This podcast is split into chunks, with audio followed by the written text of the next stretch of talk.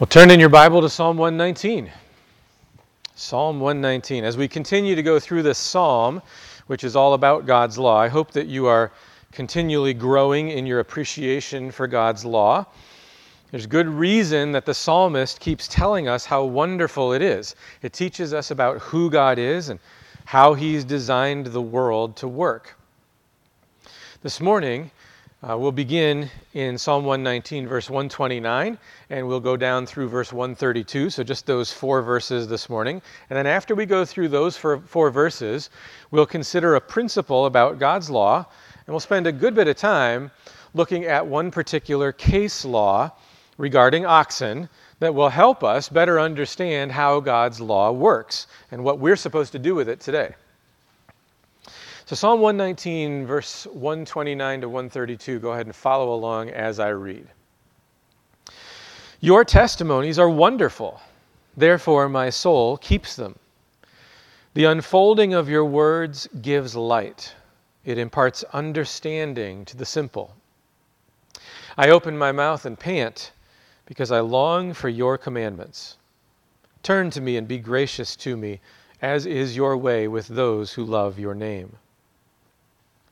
Well, verse 129 says, Your testimonies are wonderful, therefore my soul keeps them. Why does the psalmist say that the testimonies of the Lord are wonderful?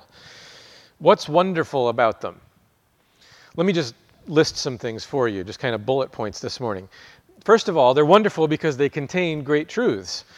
We have the mystery of faith, which is wonderful doctrines that are in there. We have the mystery of godliness, which is the way of life that God has designed for us, wonderful practice. They're wonderful because they have a wonderful effect in your life, in the life of a believer. They bring light and understanding, like we'll get into in the next verse. They, they offer us teaching and training and correction. They're wonderful because they show us where we came from and where we are called to. They, in other words, they show us the depth of our sin. And you, you see that when you look at the, the, the, law of God and the penalty that we owe. But they also then show us, they point to us, point us to the glories of our salvation, the blessings and the promises that God has given to us. God's laws are wonderful because they show us more than nature shows us. You can look at nature and you can learn some things about God. Romans 1 tells us that. You can, you can look at nature and you can observe that God is eternally powerful. But God's laws give us more than that. They bring us then to greater wonder because you can see God is eternally powerful when you look at the world that God has made. But without Scripture, you'd never know that He used that eternal power to raise Jesus from the dead. And that because of that, one day you too will be raised from the dead. We have a hope of eternal life, and it's God's word that reveals that to us. God's laws, God's word is wonderful because it shows us the best way to live. When we study God's law as a rule of life, we learn that God has revealed to us truly the best way to live. It's wonderful in that it's better than any other approach to life. God's law is wonderful because it shows us the perfect balance which God has designed for us. And here's what I mean by that. On the one hand, God's law is not what brings us into salvation. Right? We know that, that you are saved by grace through faith. It's an act of the Spirit. We heard that last week at Church in the Park when we talked about John 3. You didn't do anything to be born, and you don't do anything to be born spiritually. It's something that happens to you. But at the same time, then, you're called to honor and obey God, and God's law reveals that to us. And so it's part of this perfect balance that God has given us justification and sanctification. You're saved by grace, but then you work diligently to please God in response to the grace that He's shown you. All of those are reasons that God's law is wonderful. And, uh, and those things should help correct some of the errors that we fall into when we're thinking about God's law. It's easy for us to do. Some people think that the Word of God is just, you know, it's basic and it's simple. But I'm really wrestling with like more complex questions of life. No, the Word of God is actually equipped to handle everything that life throws at you. Some think that religious belief is, is all about being spiritual it's about the mysterious. But the Bible shoots down the idea of there being some kind of special hidden knowledge that we need in order to, to reach a, some spiritual plane. The Word of God itself is wonderful. You don't need spiritual wonders beyond the Word of God. Some people are more trusting of their own human reason than they are of God's laws. You know, it's the, the mindset that says, well, God's laws were great for those Old Testament people, but we've advanced beyond that today. Some people wonder at the, the earthly, worldly things around them. They're amazed by what they see in a telescope or a microscope or at the zoo, but they never lift their eyes beyond to the greater spiritual realities that God's law also reveals to us. Some people are enthralled by worldly philosophies, whether you're going all the way back to greats like Socrates and Aristotle and Plato, or it's the modern thinkers, you know, a, a Jordan Peterson or someone like that, and they're enthralled by the worldly philosophies as if there's more wisdom to be found there than what's in God's Word. But this verse tells us how we should rightly approach God's Word as well, because if you're not approaching God's word with wonder, then you're missing something. It contains things beyond our natural understanding. And so we need to approach it even worshipfully. Not that we're worshiping a book, but that we're worshiping the God who reveals himself to us in his word. Charles Spurgeon, talking about God's laws, says, Those who know them best wonder at them most. Those who know them best wonder at them most. And the second part of this verse actually tells us that the word isn't just to be wondered at, but it also is to be kept. In other words, obeyed. Wonder should lead to obedience. Well, let's look at verse 130. The unfolding of your words gives light, it imparts understanding to the simple. Broadly speaking, there's two kinds of truths in Scripture. There's the plain, simple doctrines that can be easily understood. And then there's deep mysteries that God reveals by His Spirit when we work hard to understand them. In the last verse, the focus was on the wonder of God's Word. Here, the emphasis is that even the simple can understand it. God's law brings light and understanding to the simple. See, most things in Scripture are plain, and nothing in Scripture is impossible. Difficult, yes. Impossible, no. I appreciate how Peter writes about this. This is 2 Peter chapter 3 verses 15 to 17. Listen to what he says. He says, Our beloved brother Paul also wrote to you according to the wisdom given him, as he does in all his letters when he speaks in them of these matters. Now, catch this. There are some things in them that are hard to understand. I appreciate that Peter says that about Paul's letters. There's some things that are kind of hard to understand. But see what he follows it up with which the ignorant and unstable twist to their own destruction as they do the other scriptures. And then he says, You therefore, beloved, knowing this beforehand, take care that you're not carried away with the error of lawless people and lose your own stability. So, some things are difficult, Rather than working to understand those things, some people instead twist them. But your responsibility is to take care that you don't get carried away, away with the error of what kind of people? Lawless people. In other words, if someone says that God's law is to be set aside or ignored, you are responsible to reject that person's teaching. Don't be carried away by that human wisdom. It's important to realize that God gives understanding to the simple, those who are naturally weak of understanding. The Greek philosopher Plato had a school, and over the doorway to his school, it said, Let none but the learned come in here. Well, that's not how Christ's school is.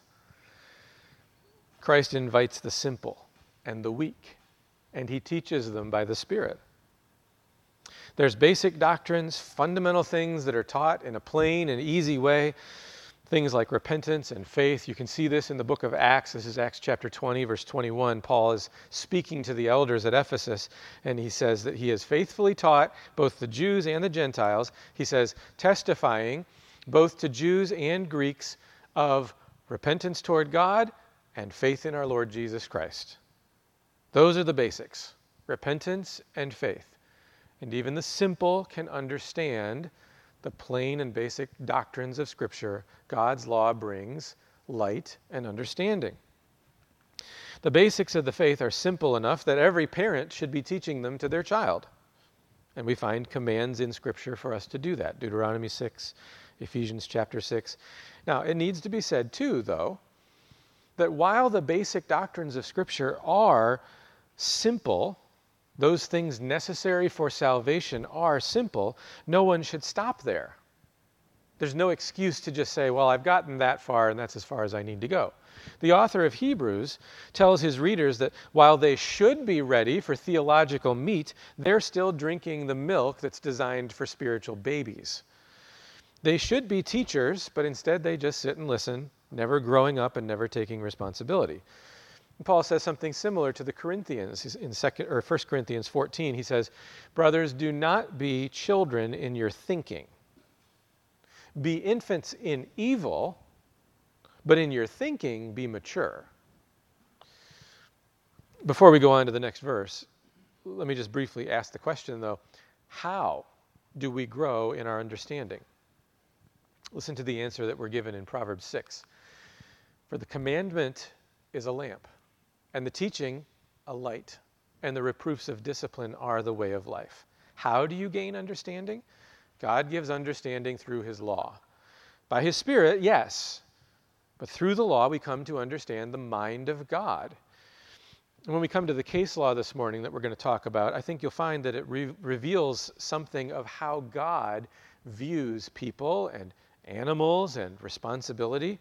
In other words, the order with which God created the world it makes sense. And it's the law that reveals to us the mind of God. Verse 131 I open my mouth and pant because I long for your commandments. We had some hot weather this last week. Might be a little hard to remember now that it's cooler, but if you were working outside in the heat, I think you could probably relate to what the psalmist is saying here about opening your mouth and panting. You want water, you want your thirst quenched. That's the psalmist's attitude toward God's word. He longs for it. God's law is what will satisfy him, it'll quench his spiritual thirst. Now, how can it do that? Because it reveals God. And God is the only one who satisfies us. And those kinds of longings or affections are actually spiritually healthy. It's good for our soul. Otherwise, we'd be sluggish and lazy. When God gave, this is just an example, when He gave skill to Bezalel and Aholiab in order to, to form the implements for the tabernacle and the furniture there. It wasn't just physical or mental skill. Exodus 36, verse 2, tells us that this was for every craftsman in whose mind the Lord had put skill, everyone whose heart stirred him up to come do the work. It wasn't just skill, their heart was in it too. And studying God's law is not just a matter of mental or intellectual ability, it's a matter of the heart. When we have strong affections, they can't be hidden. Uh, if you go on a long hike and you're coming back and you're hot and you're sweaty and you're wanting that water, you probably don't really care exactly what you look like at that moment. You just want the water, you just want the drink. What is it that's going to stir our affections like that for God, for His Word? I, if I just boil it down, it's two things. Number one, knowing how valuable it is, okay, and, and that's what the whole psalm has been about. And the second thing is knowing how much you need it. You're spiritually dead and dark and empty, and we need God to give us life and light through His Word. I wouldn't take life saving medicine if I didn't know I needed it. But if I did know I needed it, why on earth would I not take it? And God's word is the most wonderful thing that we could have. It brings light and life, and we have a desperate need for it. So if you understand how wonderful it is and you understand your need for it, that should stir your affections to want God's word. Do you see how valuable it is? Do you see how much you need it? And then verse 132 this morning Turn to me and be gracious to me, as is your way with those who love your name. So here the psalmist is asking God to look favorably on him, and that means to look with love and compassion and blessing. Like when God looked on the afflictions of his people in Egypt, he acted, he had compassion on them, he rescued them. Those who love God's word can have confidence that God will look on them with favor the psalmist says that this is God's way. Being gracious to us is his way. It's how he usually works. He shows favor to those he loves. In Exodus 34, God reveals a description of himself, and I think it's his favorite description because it gets repeated a lot of times all throughout Scripture. And here's what it says The Lord, the Lord, a God merciful and gracious. Notice that that's how he starts. Very first thing he wants his people to know about himself merciful and gracious, slow to anger, abounding in steadfast love and faithfulness, keeping steadfast love for thousands, forgiving iniquity and transgression and sin. This is God's way with those he loves. He shows them grace and mercy. So, what kind of person is it that God regards?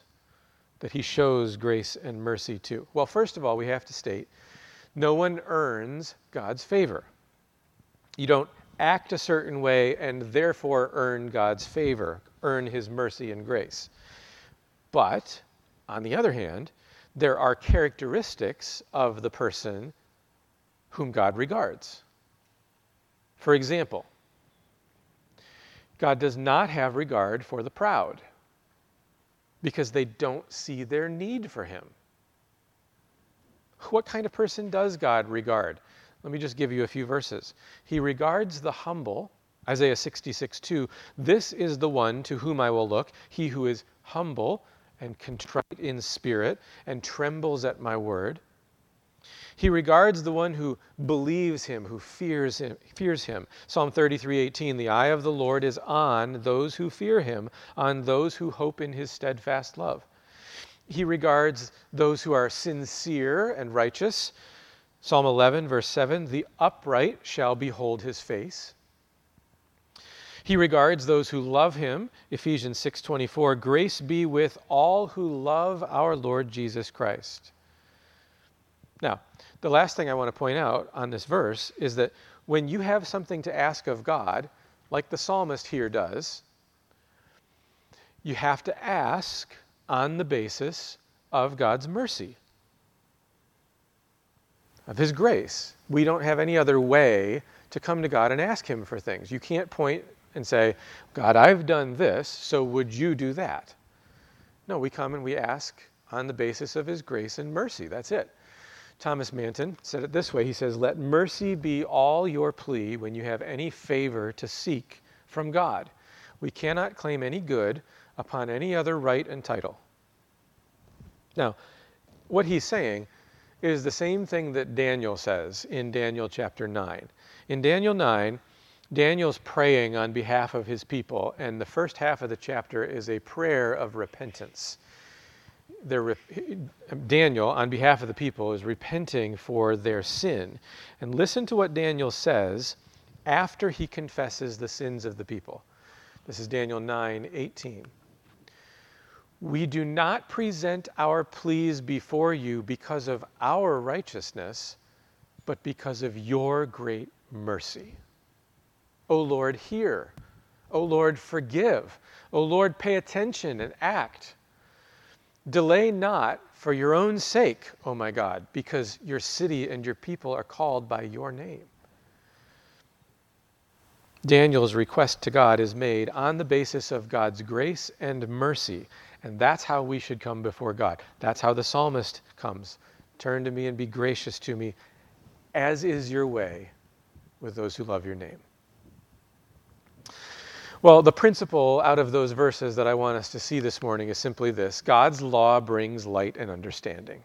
Okay, God's law brings light and understanding. And at first, this might seem a little disconnected from the case law that we're going to talk about, but I think by the end you'll see how it ties in. We've talked in the past, for example, about the civil magistrate, someone who has a, a, a, an office, a public office, and how they are supposed to carry out that office. How are they supposed to judge regarding civil laws? By what standard? Well, God's word, God's law, is what gives the light and understanding that they need. Now, we're not going to rehash all of that today, but I want to ask the question how does God's law give light and understanding? And to answer that, I'm just going to give you the illustration of this case law. And this is from Exodus chapter 21, verses 28 to 32. Go ahead and turn there. I want you to be able to follow along and see this. Exodus 21, verses 28 to 32. And I'll just, two things before we get into the verses. Number one, I'm very indebted to James Jordan for his explanation on this passage. Found it very helpful. The second thing is this while you're turning there, let me just throw this chart up again and kind of point to where we are. Right? Remember the chart. If we build from the bottom, we talked about how there is the law the law underneath the law, which just means reality, the way the world is. And the way the world is is because of who God is. God, in his character and attributes, created a world that is reflective of who he is. So the law, underneath the laws, is the character of God.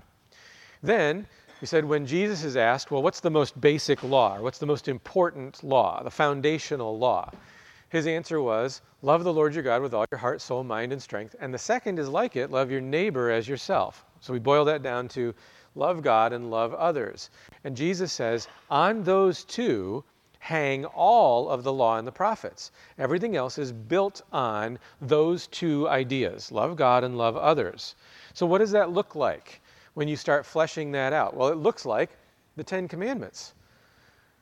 So, the first part of the Ten Commandments is telling you how you love God, right? Don't have any other gods before me. Don't have any idols. Don't take my name in vain. That's how you love God. And the second part is showing you how you love others. Don't steal, don't murder, don't covet, things like that.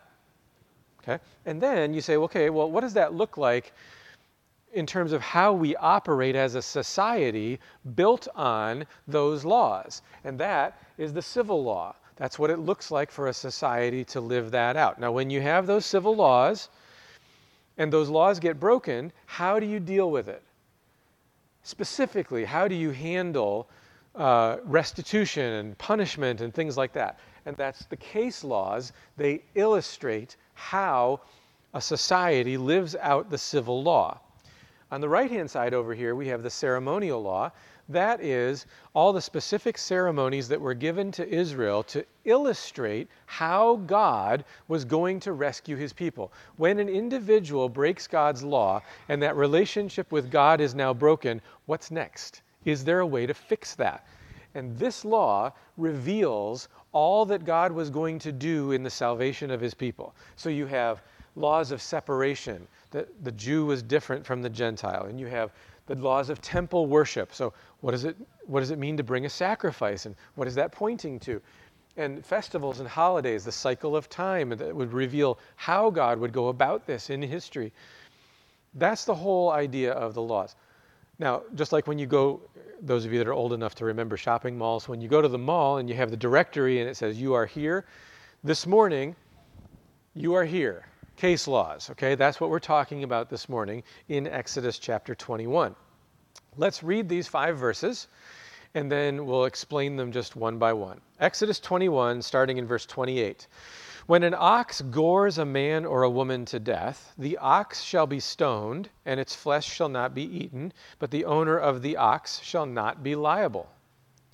But if the ox has been accustomed to gore in the past, and its owner has been warned, but has not kept it in, and it kills a man or a woman, the ox shall be stoned, and its owner also shall be put to death. If a ransom is imposed on him, then he shall give for the redemption of his life whatever is imposed on him. If it gores a man's son or daughter, he shall be dealt with according to this same rule. If the ox gores a slave, male or female, the owner shall give to their master 30 shekels of silver, and the ox shall be stoned. Okay. We're going to explain this in five stages, just one verse at a time. All right, so let's look first of all at verse 28. When an ox gores a man or a woman to death, the ox shall be stoned, and its flesh shall not be eaten, but the owner of the ox shall not be liable. What's going on here that the ox is going to be stoned? Well, on one level, what's happening is this animal is becoming unclean. The ox was considered a clean animal, it's a gentle animal, but if it changes and it now violently attacks and kills someone, now it's considered unclean. Unclean animals kind of share the characteristics of the serpent in the garden. They're, they're, they eat dirt or flesh, they move on the dirt, they're not separated from the dirt by hooves or scales, or, or they're, they're split if they are. And they symbolically kind of revolt against man by killing men or other beasts, as if they don't accept the dominion of man. It's kind of a symbolic way of, of presenting that rebellion uh, in the animal world that pictures what goes on in the human world in our rebellion against God. But the ox has rebelled against its ruler, man, and therefore is treated as unclean. So you can't use its meat. Okay? But the ox also faces justice. And there's a basis, there's a standard of justice here. And it comes from the law that's given to Noah in Genesis chapter 9. Let me read this for you. And for your lifeblood, God says to Noah, I will require a reckoning. From every beast I will require it, and from man. From his fellow man I will require a reckoning for the life of man. Whoever sheds the blood of man, by man shall his blood be shed, for God made man in his own image. So you have the principle here that man is made in God's image, and because there's a high value on human life, there's a death penalty when that life is taken intentionally. So it doesn't matter if it's a man or a beast that kills someone, the death penalty is imposed. This law is given to Noah because it applies to the entire human race without exception. This is not something that's given as part of the law of Moses. You, you can't even argue that this is somehow specific to Israel. This is for everybody. God gives this law.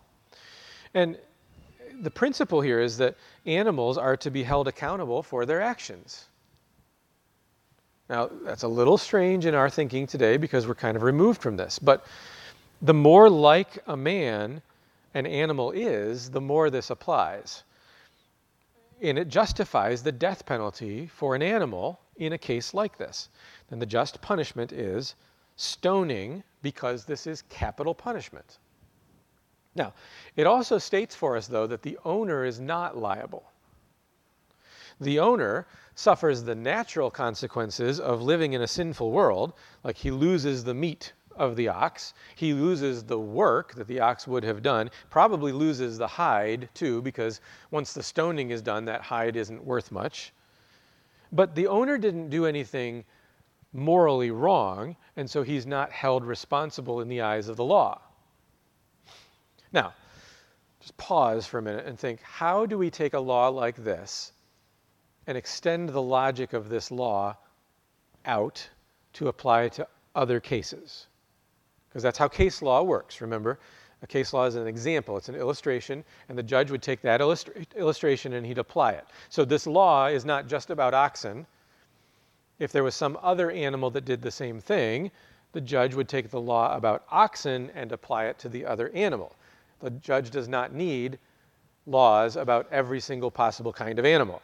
The one about the oxen is the example, and you reason from there. So, this can get extended in two ways. It can get extended to other species, right? The ox is just the example, but this would apply to lions, it would apply to snakes, it would apply to dogs, it applies to whatever animal.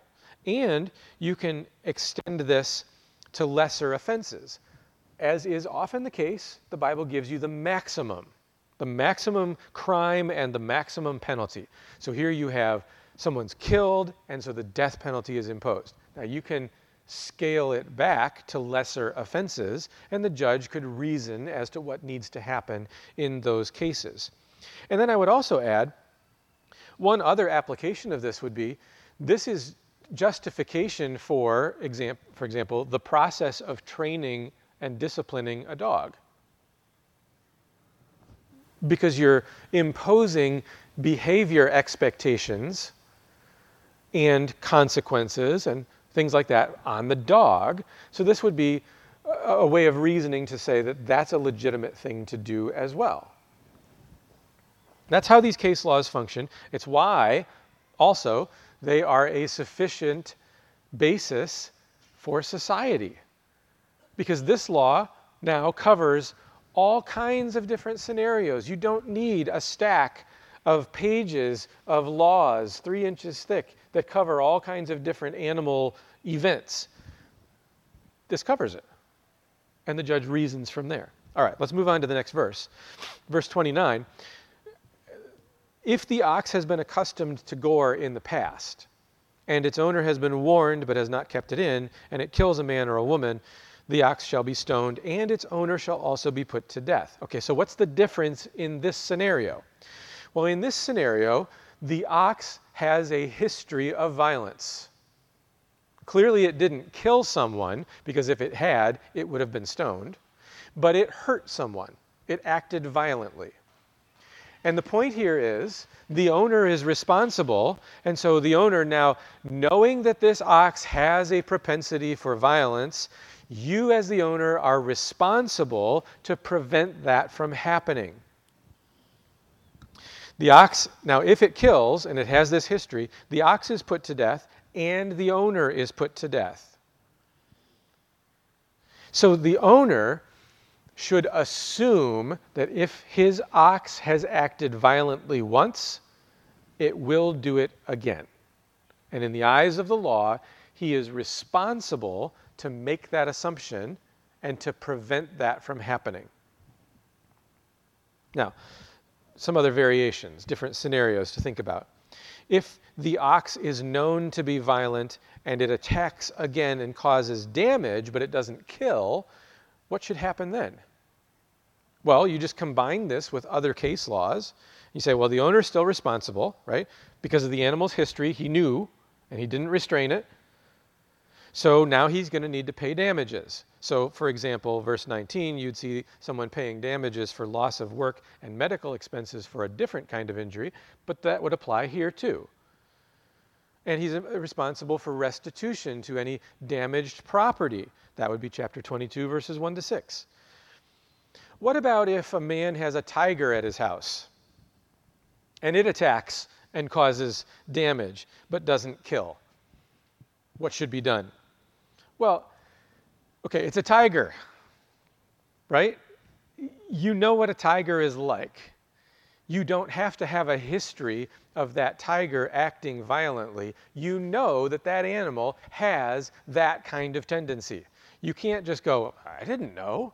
It's a tiger. You knew, right?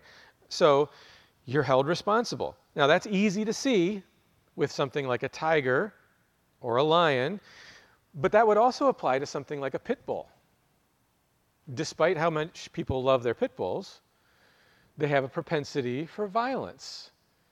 That doesn't say you can't own one, but if it causes damage, you are responsible.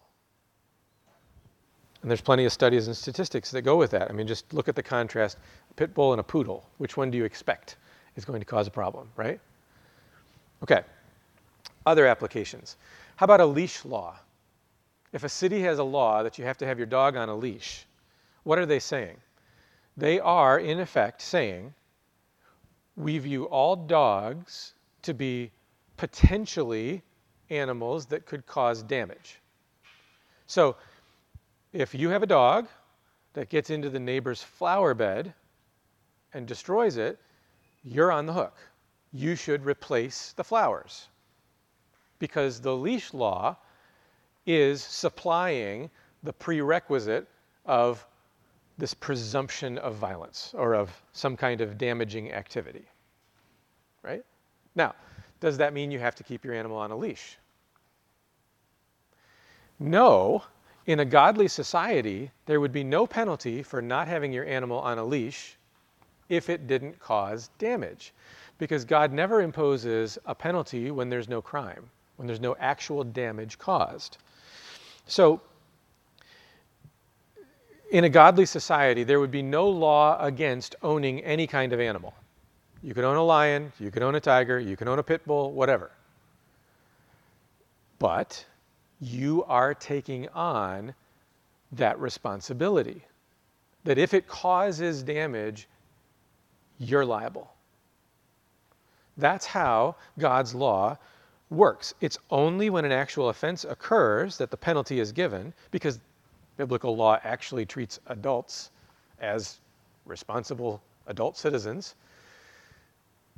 But there is a recognition of when you should know better. All right, next verse, verse 30. If a ransom is imposed on him, then he shall give for the redemption of his life whatever is imposed on him. Now, in this scenario, remember, the man himself did not commit the murder. If the man had committed the murder, then the death penalty is non negotiable. That's a demand of God's law. But since it's the ox that does the killing and the man is viewed as legally responsible, he does receive the death penalty, but there is the possibility of a ransom, which would be some kind of payment that substitutes for his life. And it says the ransom is imposed on him. That means he's not the one who is coming up with this possibility. He's not arguing for it necessarily himself, but maybe it's the family of the victim Maybe it's the judge who takes the circumstances into account. Whatever the case may be, the ransom is imposed on him. There's a heavy, heavy fine or penalty, but the man is allowed to live. Okay, that's the scenario here. If the ransom is laid on him, the ransom price for the man to redeem his life would be very high because the worth of a man is high. And he would have to pay whatever redemption price is imposed on him. All right, verse 31. If it gores a man's son or daughter, he shall be dealt with according to this same rule. Okay, what's the new element that's added in this verse? It's the scenario of it being a son or a daughter rather than the man himself. Now, why is this stated separately? At the time when God's law is given, the standard pagan practice is if you kill my son, I don't kill you, I kill your son. I take away from you what you took away from me. Okay, that's standard pagan practice. An example would be the Code of Hammurabi. Now, this is a, an ancient law code. This dates to the same time period as when Israel is in slavery in Egypt. Okay? So, Code of Hammurabi says this If a builder works badly and the house collapses and kills its owner, the builder is to be put to death. But if the owner's son is killed, it is the builder's son who is to be put to death. That's standard pagan law. God is now distinguishing his law from pagan law. He's going to say, no, we don't operate that way. Every man is going to be individually responsible for his own sin or crime. God's law is going to be different than this. Now, did he have to do this? Yeah, I mean, partly because it's just, partly because Israel had adopted this pagan practice. You can see this in Deuteronomy 24. Um, I'm sorry, this is Genesis 42. This is when Jacob's family is um, the whole scenario where Joseph's already down in Egypt and Jacob is, doesn't want to, he doesn't want to let people go down. And Reuben is arguing, I need to bring Benjamin down because this is what the guy demanded. But Jacob doesn't want to lose his favorite son, Benjamin. And Reuben promises Jacob that if, he says, if I take him down there, if I don't safely bring him back, this is Genesis 42 37, kill my two sons if I do not bring him back to you. See, Reuben is arguing on the basis of pagan law. And that's what Israel had imbibed. And God is going to distinguish his law from that. So God says, Deuteronomy 24, fathers shall not be put to death because of their children, nor shall children be put to death because of their fathers. Each one shall be put to death for his own sin. It's the principle of personal responsibility. And here in Exodus 21, we are told that he, in other words, the man whose animal killed, not his son, he shall be dealt with according to the same rule. And so the principle here is that when there's no complicity in the crime, there's no guilt. The man is complicit because he actively ignored the likely potential violence of the animal. But the child isn't complicit, it's not his animal. Two examples from Scripture to help illustrate this. When Achan stole the goods from the city of Jericho, or, am I getting the wrong city? Okay, Ai when, when Achan steals, no, he stole it from Jericho. That's why they lost at Ai. Sorry, brain freeze. When Achan steals, who pays the penalty? His whole family. Why? Because they were all complicit in hiding the stolen goods. It was in their family's tent, and they didn't reveal that. But when Korah rebels, against God, against Moses. Korah's family distances themselves from him, and they're spared. There's no penalty for them. So you can see that idea of personal responsibility and complicity there. Now, are, are you seeing how God's laws are wonderful? In other words, the wisdom that is there, how they bring light and understanding. This is such a simple little, like, five verses of laws about oxen goring people that just is a treasure trove of wisdom about how to understand the world the way that God has designed it. Last verse, verse 32 if the ox gores a slave, male or female, the owner shall give to their master 30 shekels of silver, and the ox shall be stoned. Now, what's the new element or variation in this verse? Well, the victim here is a slave. And the difference in justice is that while the ox is still stoned, the repayment to the owner is set at 30 shekels of silver rather than the high price of restitution for a free man. So the question, obviously, right off the bat is Is this treating slaves as less than human and more like an animal? And the answer is yes and no.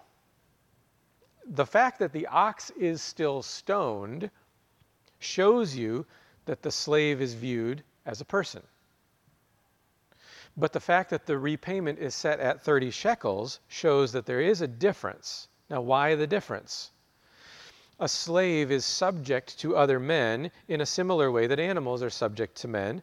Remember, the creation mandate is have dominion over the beasts, and the slave has entered into being under the dominion like a beast. Okay? God has taught, though, that through He's taught through His law that slavery, while it is a legitimate choice for getting out of debt, it's not ideal.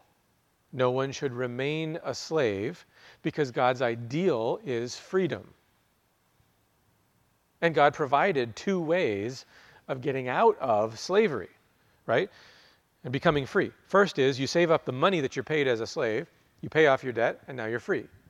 The second is because you find yourself in a great household situation, you ask the owner to adopt you and you become a son servant who's legitimately even an heir in the household. And so you escape basic slavery in that way. But the law illustrates how God views slavery. Slavery is not wrong, but it's not ideal. It should always be seen as temporary, a step toward freedom or sonship. So the price of 30 shekels is a tangible reminder of how God views slavery. The fact that the ox is put to death reinforces that this is a person, but the slave price is a, a, strong reminder of the fact that slavery is not ideal, that you should be working to move out of that. Okay, now, that's the five verses. Let me just kind of wrap this up, kind of draw some conclusions. The case law regarding the violent ox demonstrates what the psalmist told us in Psalm 119 about God's laws. God's laws are wonderful. When you see how this law about a violent ox gives us the guidance we need about any animal that causes any kind of damage or death, that's something to wonder at. In our society today, we come up with pages and chapters of laws on all this stuff, and it's still not as good and righteous as what God gave us in these five verses. And God's laws give light and understanding. If our civil rulers would take the wisdom that God has given here and apply it to our society, we would have much greater freedom. You wouldn't have dumb laws that say things like you can't own chickens, for example. There wouldn't be any penalties when there's no crime that's actually been committed. And we would have very effective law enforcement mechanisms that would prevent the vast majority of the offenses. Because if you have an animal that's potentially violent, and you know that if that animal kills someone, you lose your life, are you going to take that possibility seriously? Yes, you are, as a responsible, free individual. This also teaches us how, how to function even in different spheres of, of, of government. So we, we talk about the three spheres of government being family and church and state. Think about how this helps you in your family. You can use these principles to teach your family, to govern your family. If your daughter has a pet dog that is known to chew up socks, and she doesn't properly restrain or train that dog, and it chews up her brother's favorite socks, she should be responsible to replace them. If your son is responsible to put the chickens in the coop, but he fails to do it, and they get into the garden and they destroy the tomatoes, guess who should be buying the tomatoes next time you're at Aldi? Okay, so this helps you with how you should operate even in terms of the way your family runs. In the church, when the church is called on to resolve a dispute amongst believers, we should be operating by God's principles, not by secular principles. State government, this, the, the principles tell us how the state should function. Does our state function this way? Of course not. So, what should we do? Well, first of all, we should function according to God's law, even when the state does not. Second, we should elect officials who will function according to God's law. Granted, that's the long game. We recognize that that's not always a possibility right off the bat, so that's the long game. And third, in a situation like ours, where we are so often very far gone from these biblical principles, we need to be learning today what those principles are.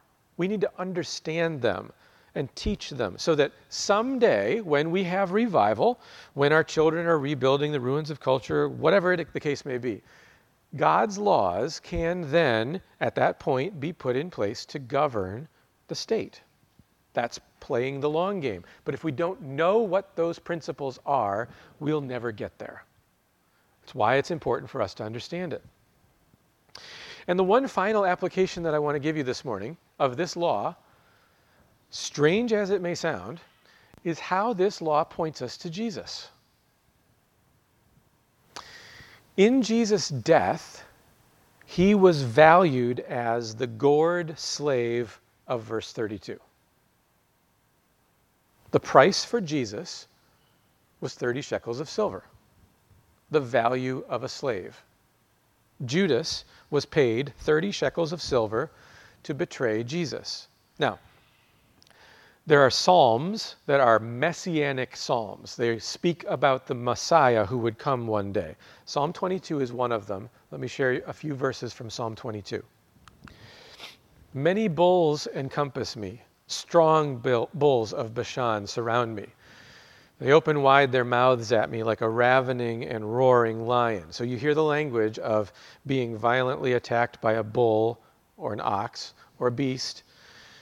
Save me from the mouth of the lion. You have heard me from the horns of the wild oxen.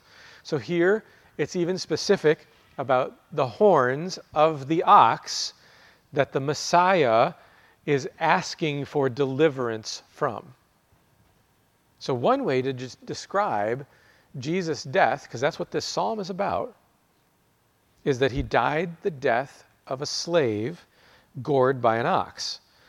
That he was a slave shows that he was taking our place. That he was gored by an ox shows that he was violently opposed, killed by unclean beasts. In other words, those men who are opposed to God. Now, there's another psalm that has something to say about this as well. Psalm 68 is a psalm that speaks of God's victorious scattering of his enemies. And verse 30 says, Rebuke the beasts that dwell among the reeds, the herd of bulls with the calves of the peoples. Trample underfoot the pieces of silver, scatter the peoples who delight in war. So again, we have beasts and bulls, and the psalmist asks God to rebuke them, and he asks God to trample underfoot the pieces of silver and scatter the people who make war against him. If I'm understanding that rightly, that's speaking of Jesus' resurrection where God declares the victory of Jesus over sin and Satan and death. The beasts who violently attacked Jesus are rebuked. The slave price of pieces of silver is trampled. It's seen to be meaningless as Jesus rises as the King of Kings and the Lord of Lords, and those who war against him are defeated. In this case law about a violent ox, we have on the one hand, very practical instruction about how we should interact with animals and about how and when man should be held accountable for the actions of his animals. But we also have embedded in this law a picture of Christ in his death and resurrection and the salvation that he accomplishes for us. So, can you agree with the psalmist in Psalm 119 this morning?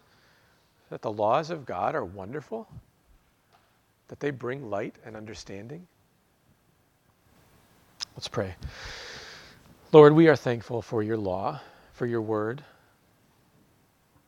There are so many things in Scripture that are simple and easy to understand, and we have trouble even mastering those things. And then there are things that take a little more work. But you've told us that your word gives light and understanding to the simple. Help us to be diligent to understand your word, that we would want that light and that understanding. I thank you this morning for the wisdom that is here that teaches us even about how we should think about our animals and how we should think about personal responsibility and, and property and things like that. But we especially thank you for the picture of Christ. Christ, who in his humility took on the form of a servant, not counting equality with God something to be grasped or held on to. But he took that form and he came and he died in our place. He died a death he did not deserve, a humiliating death. And he did that in our place. We're also thankful for the resurrection for the victory that he gains over the grave and over sin and death and hell. And the fact that he gives us that victory as well. And we receive that because of your grace and mercy, because that's your way with those who love you. And so we're thankful this morning. And I pray even this morning as we share the Lord's Supper together that that our minds would be drawn to you, but that our hearts would as well. That we would be worshiping you here in this moment, but then also living the rest of our lives this week out of gratitude to you. And we pray this in Jesus' name. Amen.